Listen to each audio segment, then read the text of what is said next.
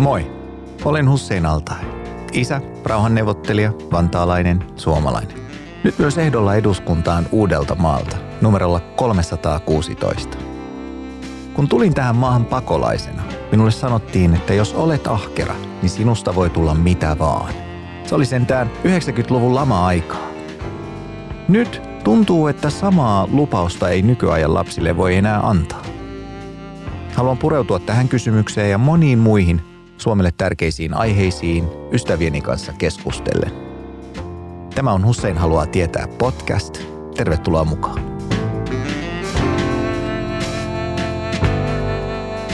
Suomi on yksi maailman turvallisimmista maista, mutta kaikki täällä eivät tunne oloaan turvallisiksi.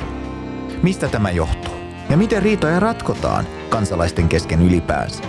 Vieraana ystäväni, naapuruussovittelija Mirja Mattias ja poliisitarkastaja Mika Pasanen. Tässä jaksossa Hussein haluaa tietää turvallisuudesta ja turvattomuudesta ja turvallisuuden tunteesta.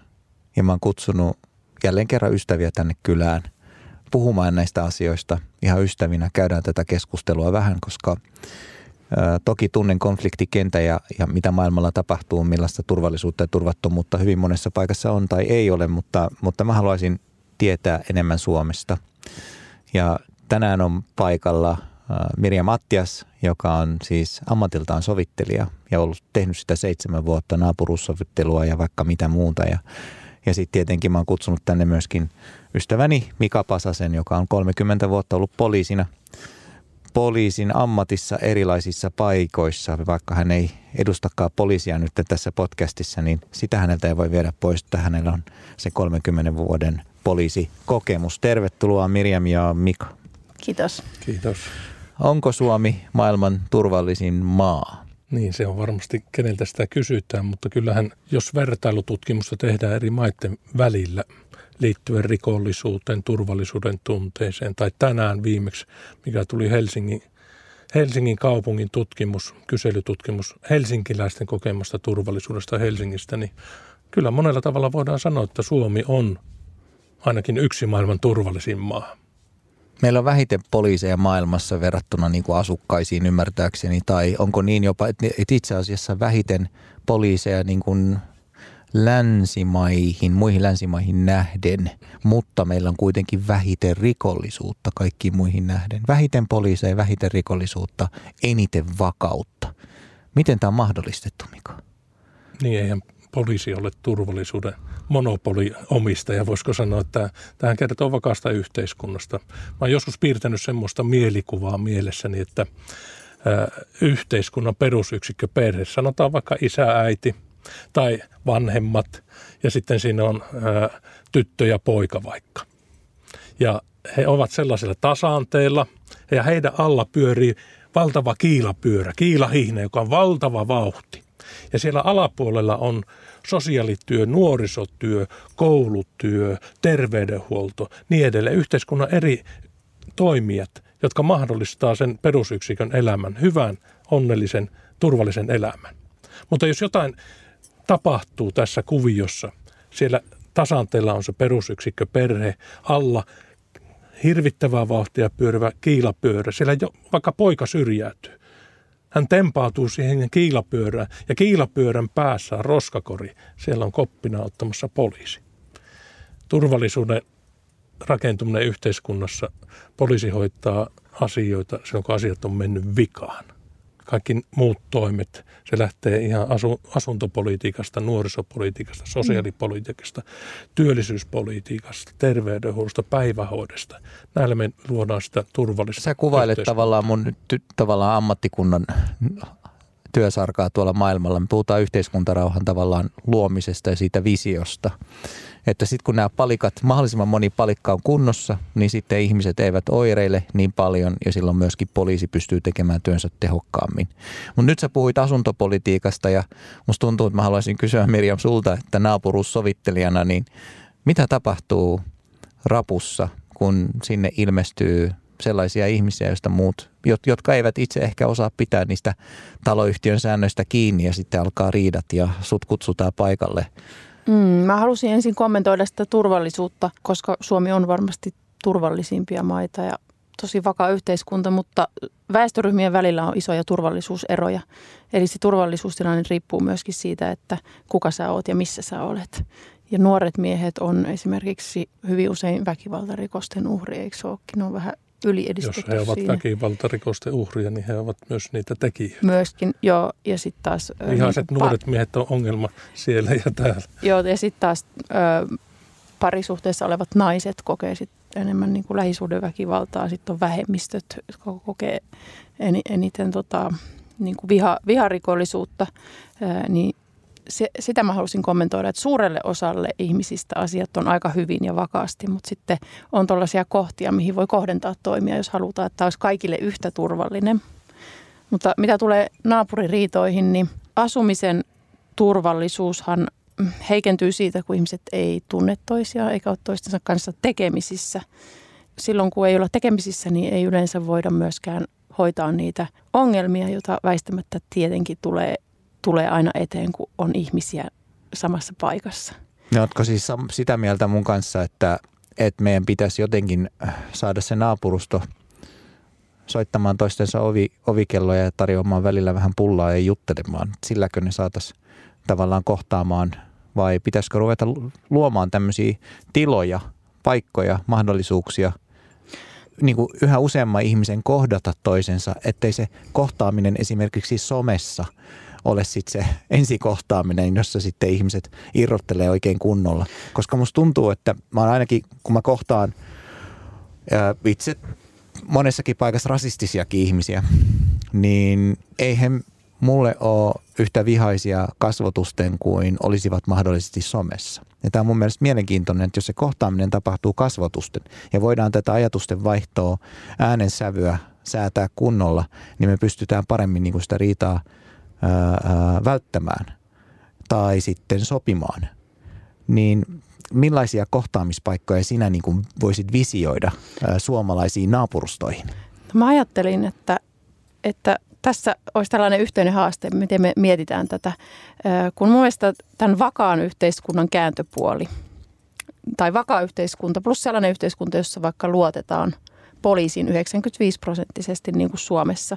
Sen kääntöpuoli on se, että ihmisten ei tarvitse luottaa toisiinsa, koska meillä on poliisi, joka tulee paikalle. Meillä on isännöitsijä, joka hoitaa sen ikävän naapuriasian mun puolesta. Meillä on lastensuojelun nimetön vinkkipuhelin, jonne mä voin soittaa, jotta mun ei tarvitse mun naapurin kanssa itse hoitaa sitä lasten välillä tapahtunutta asiaa. Me siirretään hirveästi asioita viranomaisille. Ja mä ajattelen, että kun tässä on tämmöinen haaste, että Suomessa luotetaan poliisiin 95%, mutta me pystytään kyllä parempaan.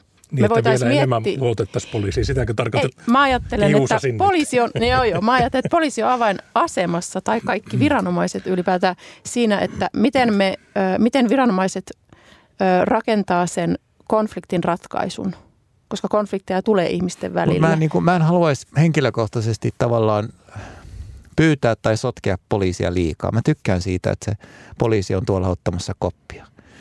Ja mä ajattelisin, että jos poliisi tulee tavallaan sille tasolle, niin silloin se altistaa itsensä tavallaan epäluottamukselle mahdollisesti, kun niitä riitoja siitä alkaa syntyä enemmän. Ja sitten on toinen kokonaisuus se, että tuossahan voi käydä niin, että nykyiset poliisin työkalut on niin rajoittuneita, että eihän poliisi pysty ratkaisemaan esimerkiksi naapuruusriitoja, ellei jotain rikosta käytännössä tapahdu tai on riski, että voisi tapahtua. Niin nyt jos me annettaisiin poliisille lisää työkaluja mahdollisesti, pyydettäisiin se vielä useammin paikalle lainaamaan vähän sitä luottamustaan nyt näihin muihin kysymyksiin, niin mä pelkäisin, että me oltaisiin liian lähellä sitten taas sitä, että poliisilla olisi ylivalta, niin kuin monissa kulttuureissa poliisilla on ylivalta ja sille uskotaan vähän liikaa turvallisuuden tavallaan hoitoa. Ei, kun mä tarkoitan sitä, että poliisi voi ja poliisihan tekeekin myös Helsingissäkin tosi paljon yhteistyötä erilaisten toimijoiden kanssa ja edistää nimenomaan tämmöisiä vaihtoehtoisia konfliktinratkaisukeinoja, niin kuin sovittelua. Ja sitä, että ihmisillä pysyy se omistajuus omasta konfliktista alusta käsin, koska mä ajattelen, että poliisilla ei ole resursseja vastata kaikkiin. Ja varsinkin naapuririidat, jossa usein sitten ei ole näyttöä, se on joku sana vastaan tilanne, niin ne ei niin kuin ratkea myöskään sillä rikosilmoituksella tai muulla viranomaismenettelyllä. Ja vaikka ne ratkeisikin, vaikka ne päätyisi oikeuteen ja jompikumpi naapureista voittaa sen, niin se ei poista kyllä sitä jännitettä ihmisten väliltä. Eikä se sillä tavalla ratkaise sitä heidän välistä asiaa, eikä se tee elämisestä kummallekaan välttämättä mukavampaa. Joten siksi mä haluaisinkin kysyä sulta, Hussein, että mitä mieltä sä oot tästä mun ajatuksesta, että jos me ollaan niin kuin, aika kuitenkin kunnioitettu rauhanvälittäjä tuolla maailmalla, niin mitä meidän pitäisi siitä oppia niin kuin Suomeen? Mä näkisin, että kun mä lähden niin kuin rauhasta puhumaan maailmalla, niin me puhutaan usein siitä, että miten suomalaiset ovat riidoistaan huolimatta tavanneet siellä lautakunnissa ja ajatelleet, että se isompi arvo, se isompi tekijä, nimittäjä, joka saa heidät yhteen, on niin kuin sopia sopia niistä asioista, jotka yhdistää heidät ja mahdollisesti siirtää ne asiat, jotka eivät yhdistä heitä, josta he ovat hyvin vahvasti erimielisiä myöhemmäksi. Mutta siellä on niinku, aikojen alussa ne on 100 vuotta sitten myös osattu päättää, että no me halutaan se koulutus kaikille, me halutaan se yhdenvertaisuus, me halutaan se tasa-arvo. Ehkä kaikista näistä asioista ei puhuttu ihan näillä termeillä, mutta kun näistä tavallaan isoista linjanvedoista päätettiin yhdessä, niin sen jälkeen luotiin tämmöinen väylä, joka toimii tähän nyky-Suomeen, jossa moni asia on tosi hyvin. Ja tämä on se asia, jota me myydään tuolla maailmalla. Ja mä en siis äsken tarkoittanut sitä, että meidän pitää kutsua poliisi joka kerta, vaan se, että miten viranomaiset tai ehkä poliitikot, miten poliitikot vois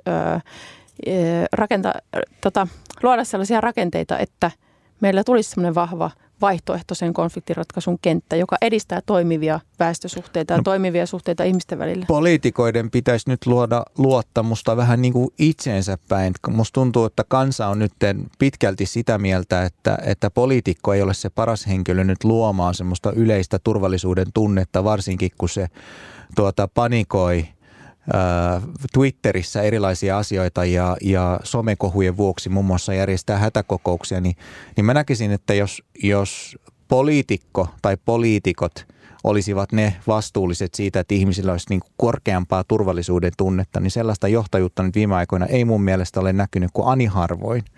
Ja nyt sitten vaadittaisiin sitä, että me sovittaisiin niistä isoista linjauksista. Suomi, huoltosuhde korjataan. Suomi, koulutuksesta ei enää leikata, päinvastoin siihen investoidaan, koska se on se ihmisresurssi, joka on meidän kaikkein kallein ja tärkeä resurssi. Suomi on suunnannäyttäjä ilmastonmuutokseen liittyvissä kysymyksissä tuolla maailmalla. Jos me näistä osataan sopia, Suomi vetää EU:ssa tällaista agendaa. Suomi tekee konfliktiratkaisuun ja rauhan rakentamiseen tällaisia asioita. Jos me osattaisiin näistä tehdä hyviä päätöksiä, rohkeita päätöksiä, pitää niistä kiinni, ei lähdetä panikoimaan somekohun vuoksi. Sanotaan yhteisesti, että meillä on nyt sellainen tilanne päällä, että me joudutaan kiristämään vyötä. Nyt on sellainen tilanne päällä, että me joudutaan ajamaan tämän tyyppistä asiaa ja se tulee kustantamaan.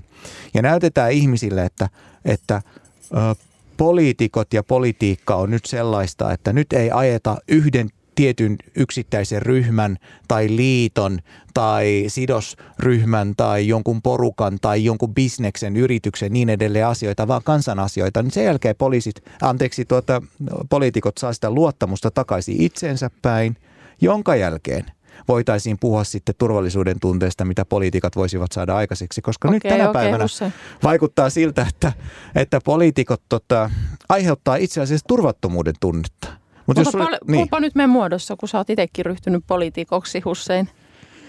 Mutta ymmärsinkö mä nyt oikein? Sä sanoit, että kun mä kysyin sulta, että mitä me voitaisiin oppia rauhanvälityksestä Suomen sisäisten ongelmien hoidossa. Mitä välineitä te käytätte siellä maailmalla, kun te teette? Mitä sovittelijoiden pitäisi Suomessa osata? Yksinkertaisimmillaan. Mä sanoisin tämän. Että ei tarvitse oikeastaan oppia. Tai sä et alkanut puhua siitä, mitä pitäisi oppia. Sä puhut enemmän siitä, että meidän pitäisi muistaa, että me osataan ratkaista konflikteja. Me mennään sinne yleensä sanomaan, että hei, visioidaan tämä teidän maa tai tämä nykyinen tilanne 10 vuoden päästä. Miltä se näyttää? Mitkä asiat pitäisi nyt tapahtua, että se tilanne teidän maassa paranee? Uh-huh. Ja silloin me visioidaan ja kuvitellaan se mahdollisuus ja sen jälkeen lyödään numerot pöytään, faktat pöytään, että miten me saadaan se aikaiseksi. Uh-huh. Ja tämä prosessi kestää. Uh-huh. Ja tämän tyyppistä visioimista me tarvitaan nyt Suomessa. Me istutaan alas. Niistä tulee niin vaikeita keskusteluja. Ihmiset on niin erimielisiä. Se on ok. Sitten mehän katkaistaan se agenda niin, että nyt me puhutaan ainoastaan siitä, että millaista se armeijan instituution pitäisi olla, millaista se maanpuolustuksen pitäisi olla. Sen jälkeen me puhutaan, että millaista se koulutuksen pitää olla. Ja me katkaistaan se agenda niin moneen pieneen jyväseen, ratkaistaan se asia kerrallaan ja sitten mennään eteenpäin. Se voi kestää vuosia. Tiedättekö, miten elefantti syödään? Pala kerrallaan. Tämä on niin iso kysymys, että se täytyy juuri noin, olen samaa mieltä, että se pitää palastella.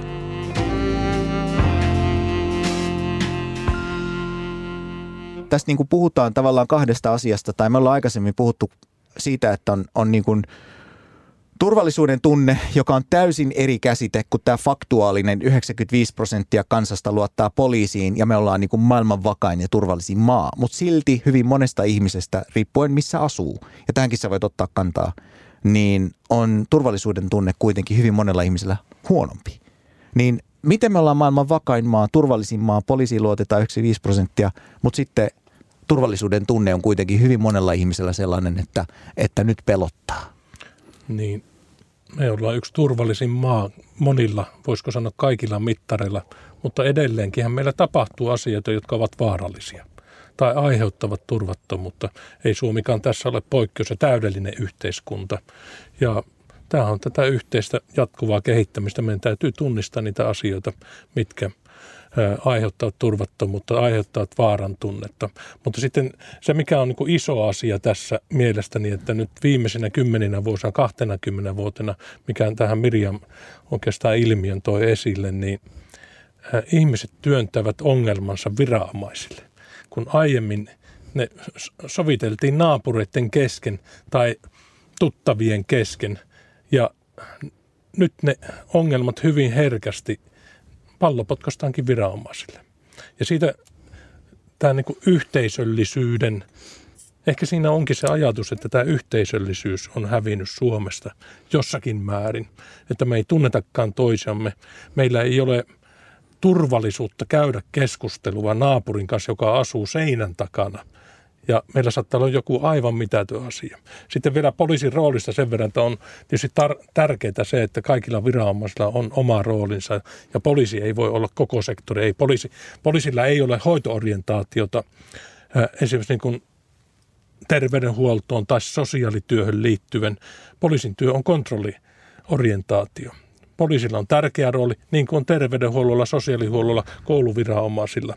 Mutta poliisi on siinä mielessä erikoinen viranomainen, että poliisille on sen ensimmäisessä tärkeässä laissa poliisilaissa määritelty yhteistyö perustehtäväksi. Tekeekö media teidän työn vaikeaksi vai helpoksi? Nyt tämän turvallisuuden tunteen näkökulmasta. Media on se yhteiskunnan haastaja, joka tarvitaan terveessä yhteiskunnassa haastamaan viranomaisten ja päättäjien työtä. Se, että median työ on niin reaaliaikaista nyt, niin se on hyvin haasteellista monissa tilanteissa. Ja se tiedonjano ja tiedon välittämisen tarve, se on niin reaaliaikaista, että joskus tuntuu, että se puskee sen välttämättömän tehtävän hoitamisen ylikin jopa. Kyllä se tuo haasteita, ehdottomasti. Mutta ei tässä nyt oikeastaan voi poliisi lähteä potkimaan aisaa vasten. Tämä on ajan ilmiö, globaali ilmiö, ei ole Suomen ilmiö. Medialla on oma tärkeä roolinsa. Mirjam, turvallisuuden tunteesta. Niin, mä halusin vastata sun kysymykseen, että kaikesta huolimatta, miksi on niin paljon turvattomuuden tunnetta, koska turvallisuus ei synny ilman yhteyttä toisiin ihmisiin. Ja vaikka olisi kuinka vakaat instituutiot ja kuinka toimiva järjestelmä, niin ei se tuota turvallisuuden tunnetta, jos kukaan ei katso sua silmiin koskaan. Tai jos sä et pysty juttelemaan sun naapurin kanssa. Se on vaan niin. Joten meidän täytyy keksiä instituutioita, jotka tuo ihmisiä yhteen ja mahdollistaa sen, että ihmiset yhdessä niin kuin, pääsee sopimuksiin asioista ja pystyy käymään vaikeita keskusteluja. Joten siksi mä ajattelen, että säkin oot unohtanut, Hussein, mitä sä osaat, koska rauhan välittäjinä te osaatte ohjata vaikeita keskusteluja. Ja se on yksi tietty ammattitaito. No sitä mä haluaisin nyt ruveta tekemään, koska tämä sote-hätä mua kyllä häiritsee henkilökohtaisesti tosi paljon. Ja se luo siis tavallaan kaikki tällaiset sekoilut, jotka luovat tilanteita, jossa viranomaisiin ei luoteta, poliitikoihin ei luoteta, johtavat sitten siihen, että tämä yhteiskunta kokee turvattomuuden tunnetta, kun ei luoteta. Ja tuossa sote-kysymyksessä niin mä olisin halunnut ne ihmiset niin kuin mun kanssa johonkin yhteiseen pöytään. Mä olisin sanonut niille, että hei, jumalauta, 17 vuotta te olette nyt tätä pyöritelleet. Te olette haaskanneet todella paljon yhteiskunnan resursseja. Te olette koko ajan piilottaneet sinne erilaisia agendoilla erilaisille sidosryhmille. Ja se näkyy. Ja nyt vähän aikaa ennen kuin toimivalta loppuu eduskunnalta, niin nyt julistetaan, että ei voi lopettaa ennen kuin ollaan hoidettu se sote maaliin. Niin musta se on niin kuin ala-arvoista. Niin tällaisissa paikoissa mä haluaisin istuttaa ne ihmiset ja käydä se rauhanvälityskeskustelu ja rakentaa niitä siltoja, mutta suljettujen ovien takana, että ne tulokset sitten näyttää ulospäin hyvältä eikä ruveta huutelemaan tavallaan ohi tai yli. Ja se tulee olemaan haaste, minkä mä kyllä haluaisin ottaa vastaan. Mika? No nyt mä haastan Mirjamia, kun sä nostat tuossa ajatuksen, että pitäisikö luoda instituutio, joka niin kuin mahdollistaa ihmisten keskustelun. Eikö se ole tätä samaa ongelmien ulkoistamista? Pitäisikö meidän löytää vähän syvällisemmät keinot? Me tarvitaan esimerkiksi sovittelua. Sovittelijathan on poliisin parhaita yhteistyökumppaneita, todella tärkeitä yhteistyökumppaneita. Mutta mun mielestä nythän sun ajatus on rakentaa uusi toimija, uusi viranomainen sitaateissa hoitamaan sitä, että meillä ei keskustelu käy. Pitäisikö meidän miettiä jotakin syvällisempääkin tässä yhteiskunnan rakenteessa? Se, että me jopa niin kuin nätisti, onko nyt vaarallista sanoa, pakotetaan ihmiset toimimaan. Esimerkiksi yhdyskuntasuunnittelulla, kaupunkisuunnittelulla, kaavasuunnittelulla. On paljon esimerkkejä maailmalta, myös Suomesta, että on luotu se kaupunkirakenne kaavalla jo niin, että se tavallaan tuo ihmiset yhteen luontevasti. Ja se yhteisöllisyys lähtee rakentumaan. Ja tässä on niin kuin ongelmana se, että me niin kuin rakennetaan tortta po torttaa aina uusia järjestelmiä, uusia instituutioita. En mä sanonut, pitää uusia järjestelmiä. Ei, kun mä tarkoitan, että esimerkiksi poliisi voi pakottaa ihmiset keskustelemaan keskenään. No sitähän kun me se tulee. Ystävällisesti tarjoatte.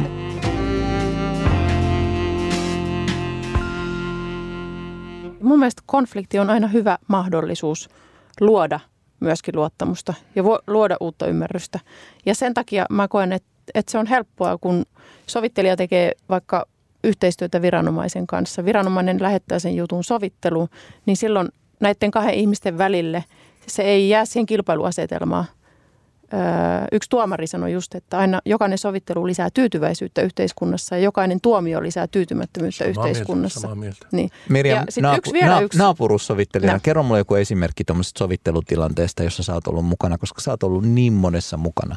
Niin mä haluan kuulla yhden esimerkin, joka sitten on tullut tavallaan syyttäjältä teidän suuntaanne. Ja sitten nämä ihmiset on niinku saatettu yhteen ja se on lisännyt niinku tyytyväisyyttä yhteiskuntaan, koska toi mallihan meidän täytyy nyt kyetä monistamaan perheisiin. Mulla tulee mieleen esimerkiksi yksi sellainen juttu, joka eteni myös käräjille, myös tuli tuomioita siitä, koska siinä oli sellaista väkivaltaa. Me tehtiin töitä 3 kuukautta sen eteen, että me saadaan osapuolet saman pöydän äärelle, koska siellä oli joku pieni kiista pohjalla. Kaikkihan lähtee tietenkin rakkaudesta tai rakkaudettomuudesta tai niihin liittyvistä käsityksistä ja väärinkäsityksistä. Tuli riita ja sitten... Mä sanoisin sitä myös ahneudesta. Sen mä omassa työmaailmassani nähnyt ahneus. Joo. Vallankin ahneus. Joo. Joo. Ja kunnia ja häpeä. Joo. Ja sitten ihmiset alkoi tappelemaan. Asiat vietiin poliisille, koska ne oli sen verran vakavia. Ja sen jälkeen tämä vihainen osapuoli sanoi, että perkele, mä haluan hoitaa tämän asian niiden kanssa. Ja häneltä kiellettiin, et saa lähestyä heitä. Ja sitten hän jäi odottamaan, että poliisi tekee jotain, asiat etenee rikostutkintaan, siinä kestää aikaa. Mutta hän ei halunnut odottaa sitä, koska oli niin kova turvattomuuden tunne siinä lähipiirissä. Joten otetaan oikeus omiin käsiin ja mennään sitten kadulle näyttämään vähän voimia. Ja sitten sitten kun me alettiin valmistella tätä kohtaamista, me valmisteltiin sitä 3 kuukautta. Ja kun ihmiset pääsi vihdoin saman pöydän äärelle, niin nämä eri osapuolet, joiden välillä siis ei ollut mitään muuta kommunikointia kuin väkivaltaa, niin ne sanoi kaikki, että miksi me ei heti päästy puhumaan keskenämme. Sitten se inspiroi mua miettimään, että niin, miksi ei. Tavallaan kun, jos sä uhkailet poliisia, sä uhkailet toista osapuolta, sua ei päästetä sen hoitaa, mutta jonkun pitäisi kuulla, että mikä se sun asia olisi ollut. Ja ehkä auttaa käymään semmoinen keskustelu, joka ei ole niin väkivaltainen. No, joskus ne asiat paisuu sen takia, että ihmiset ei pääse yhdessä ratkaisemaan niitä. Uskalla. Mua kiinnostaa toi tosi paljon nyt, koska se on ihan täysin sama formaatti, siis mitä me tehdään ihan vaan valtioittekin välillä. Eli tilanteet käy niin, että toiset laittaa rautaa rajalle ja sitten toisetkin laittaa rautaa rajalle, joka perustuu kolmannen osapuolen vinkkiin siitä, että mitä siellä tapahtuu. Mm. Ja kun se keskusteluyhteys on huono, niin päädytään tilanteeseen, jossa se aggressiivisuus on sitä tasoa, että ollaan jo valmiita sotimaankin keskenään ja ei ole kunnollista keskustelua pyritty käymään. Näin lapsellisista asioista loppujen lopuksi koostuu hyvin moni semmoinen suurempi selkkaus. Mm. Ja mä en niin kuin haluaisi, että Suomessa olisi turvattomuuden tunnetta, koska se tunne on hyvin monella ihmisellä tänä päivänä. Ja kun me nähdään niin kuin tilastollisesti, niin sen niin kuin ei pitäisi käytännössä olla. Mutta minua niin kuin, mikä myös kiinnostaa se, että mä oon katsonut tilastoista nyt, että siihen ennaltaestävään toimintaan niin poliisi allokoi noin 5% resursseista. Niin onko tämä riittävää siihen, että pystyttäisiin niin kuin nyt sitä turvallisuuden tunnetta lisäämään enemmän? Poliisi on joutunut priorisoimaan tehtäviä rajusti. Viimeisen 7-8 vuoden aikana poliisien määrä on vähentynyt 700-800 poliisia ennestään siitä minimimäärästä verrattuna, tai määrästä verrattuna asukaslukuun, joka on maailman pienin. Ja sitten tietysti hälytystehtävät ja tietysti esitutkinta, rikostutkinta, no lain vaatimia tehtäviä, jotka täytyy hoitaa ihmisille tärkeitä asioita. Tämä on joutunut, poliisi on joutunut priorisoimaan, väistämään. No, tuossa ongelman ydin. Koska siinä on myös tulosohjauskysymys. Niin. Joo, ei kun se on niin, just tämä. Mutta tässä on myös sitten kysymys, että kenenkä tehtävä laajasti ottaen on ennaltaestävyys. Toi mua kiinnostaa. Poliisihan tekee monissa taustaryhmissä, muun muassa Helsingissä, todella paljon ennaltaestävää työtä. Mm. Tietysti kaikkea ei voisi koskaan estää, mutta haluaisin kenenkä rooli se Suomessa ylipäätään on. Mä haluaisin kuulla, Mika, nyt, ja sitten myös Mirjam, ja minullakin on tähän itse asiassa kanta, mutta kerta se on vaan 5%, mitä me nyt ollaan jouduttu sitten priorisoinnien takia niin laittamaan siihen ennaltaestävään toimintaan. Niin, poliisista puhutaan. Niin mites jos se potti olisi se 100%, joka jaettaisiin sosiaalihuoltoon, jaettaisiin koulutuspolitiikkaan, jaettaisiin perhepolitiikkaan, jaettaisiin asuntopolitiikkaan, jaettaisiin poliisiin. Ja tätä kautta se 100%, joka on ennaltaestävää, selkeästi kohdennettua näihin naapuruusriitoihin, näihin tyytymättömyystilanteisiin ja muihin, niin me osoittaisiin sitä kautta sitten tätä kokonaisuutta. Ja varsinkin nyt, kun meillä on tämä tekoälyn maailma, jossa me pystyttäisiin nämä resurssit tavallaan tosi paljon tarkemmin tuomaan yhteen, niin mua nyt kiinnostaa. Että kerta poliisi, eikä poliisin kannatakaan tehdä tätä yksin. Ja naapuruussovittelijat haluaisivat tehdä tätä tosi paljon. Ja sosiaalipolitiikka haluaisi puuttua tähän tilanteeseen. Niin voitaisiko me luoda tällainen malli, joka olisi hyvin resurssoitu, jossa puhuttaisiin siitä, että turvallisuuden tunne pitäisi lisätä kansalaisilla ja siihen käytetään tietty raha tai resurssi? Kyllä mun mielestä tosi paljon sellaista jo tehdään. On tosi paljon yhteistyötä. Kyseessä on myös se, että miten me tunnistetaan niitä ilmiöitä, miten me tunnistetaan se konflikti, joka kohta räjähtää käsiin, mitkä ne on ne signaalit, mitä ne on ne pienet tilanteet, jotta me tehdään ennaltaehkäisyä oikeassa vaiheessa. Ja sitten kun se joku tilanne on räjähtänyt, niin jotenkin mua haittaa se, että joskus me ajatellaan, että jotkut asiat on liian vakavia soviteltavaksi. Ja mä ajattelen, että eihän meillä on mikä niin kuin asia ei ole vakava soviteltavissa. Joo, mutta siis Suomessa halutaan kieltää lähisuhdeväkivallan sovittelu. Sitten niin kuin, jos on vakavia rikoksia, niin kyseenalaistetaan, että voiko näitä sovitella. Mutta mun mielestä sovittelu ymmärretään usein myös väärin. Eihän se ole sitä, että ihmiset halutaan pakottaa hieromaan sopua, niin, vaan se, että konfliktit sitä, käsitellään jännitteitä purkavalla tavalla. Ja sitten toteutumatta. Miten Mika ja Mirjam, mitä te olette mieltä, miten me onnistutaan siinä, että luottamusta voitaisiin rakentaa kansalaisten välillä, koska se liittyy suoraan turvallisuuteen ja turvallisuuden tunteeseen?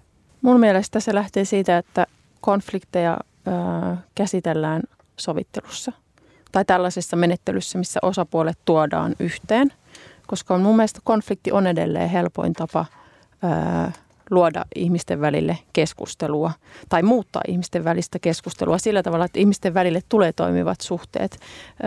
Sitten kohtaamispaikoissa tai muissa on se ongelma, että sinne menee ihmiset, joita ehkä jo lähtökohtaisesti kiinnostaa. Konflikti on hyvästä niin. Ja se on mahdollisuus käydä hyvää rakentavaa keskustelua. Okei, Mika, mitä sä oot mieltä? Niin, konfliktit on väistämättömiä kaikissa yhteiskunnassa. Jep. Äsken esitit hyvin idealistisen kuvan, että pistetään 100% ennaltaistavaan toimintaan, mutta ei missään poliisivaltiossakaan tarkan kontrollin yhteiskunnassa ole semmoista tilannetta, että ei tapahtuisi jotain pahaa. Meillä tulee aina tapahtumaan jotakin rikosta tai jotakin asioita, jotka ei ole toivottavia. Mutta tämä hyvä yhteiskuntajärjestys ja se, että meillä on hyvä elää ja olla tässä arjessa Suomessa, se on se peruskysymys. Sitten me tarvitaan erilaisia rakenteita, muun muassa konfliktin sovitteluun ylipäätään. Kiitos paljon Mirja Mattias, naapuruussovittelija, ja Mika Pasanen, poliisitarkastaja poliisihallituksesta. Tänään kuitenkin poliisina yksityishenkilönä paikalla. Kiitos tosi paljon, että puhuitte turvallisuudesta ja turvattomuudesta ja siitä, että meidän pitäisi luoda luottamusta.